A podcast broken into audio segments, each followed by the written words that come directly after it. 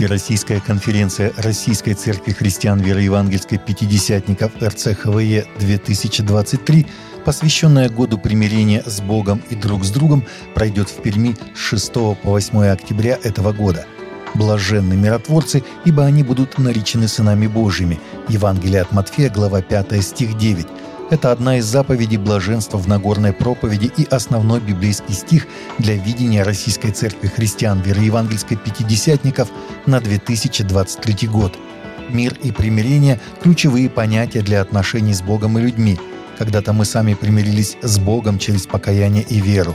Готовы ли мы и хотим ли стать миротворцами, помогать другим примириться с Богом и друг с другом – спикеры конференции, епископы и пасторы Российской Церкви Христиан Веры Евангельской Пятидесятников.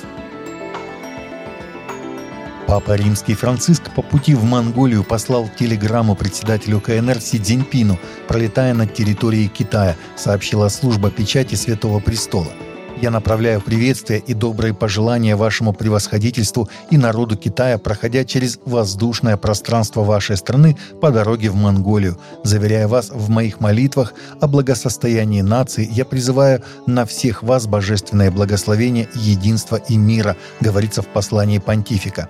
Помимо Си Цзиньпина, приветственные послания были направлены лидерам других стран – между Китаем и Святым Престолом отсутствуют полноценные дипломатические отношения. Их налаживание осложняется фактом признания Ватиканом Тайваня.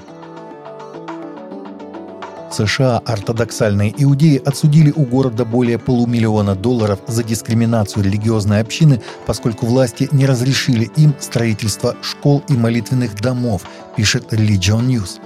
Горсовет города Джексон в штате Нью-Джерри выступил ответчиком в суде по обвинению в дискриминационном порядке выделения земельных участков в ущерб ортодоксальным иудеям. В итоге судебного разбирательства Горсовету пришлось выплатить штраф в сумме 575 тысяч долларов, как известил генеральный прокурор Нью-Джерси 28 августа. Судебный вердикт запрещает должностным лицам округа Джексон дискриминацию религиозных общин при выделении земельных участков и препятствование их обрядности.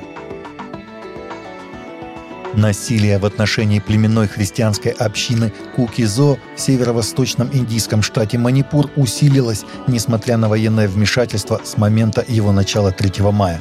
Конфликт недавно унес еще 8 жизней и ранил 29 человек – на сегодняшний день 131 христианин племени Кукизо был убит, 200 их деревень и более 360 церквей сожжены или разрушены. Последние инциденты произошли в пограничных районах между округом Бишенпур, где проживает община Мэйтэй с индуистским большинством, и округом Чурачондур, где проживают христиане Кукизо. Правительство развернуло около 50 тысяч солдат, вооруженную полицию и другой персонал службы безопасности для создания буферных зон между двумя общинами. Несмотря на эти меры, по официальным оценкам бунтовщики отобрали у полиции Манипура более 4 тысяч единиц оружия и полумиллиона патронов.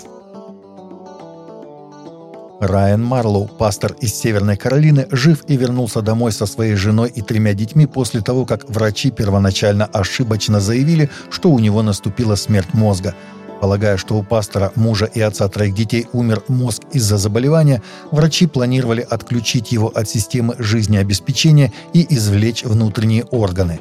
В видеопосте Меган Марлоу, жена Райана, утверждает, что врачи даже записали время смерти – но затем произошло нечто чудесное. Всего за несколько минут до того, как у него должны были извлечь органы, жена Райана Меган заметила движение в ногах своего мужа. Инсайдер сообщает, что Райан начал шевелить пальцами ног. Пастор и отец троих детей сейчас дома, его реабилитация продолжается. Таковы были наши новости на сегодня. Новости взяты из открытых источников. Всегда молитесь о полученной информации и молитесь о страждущих.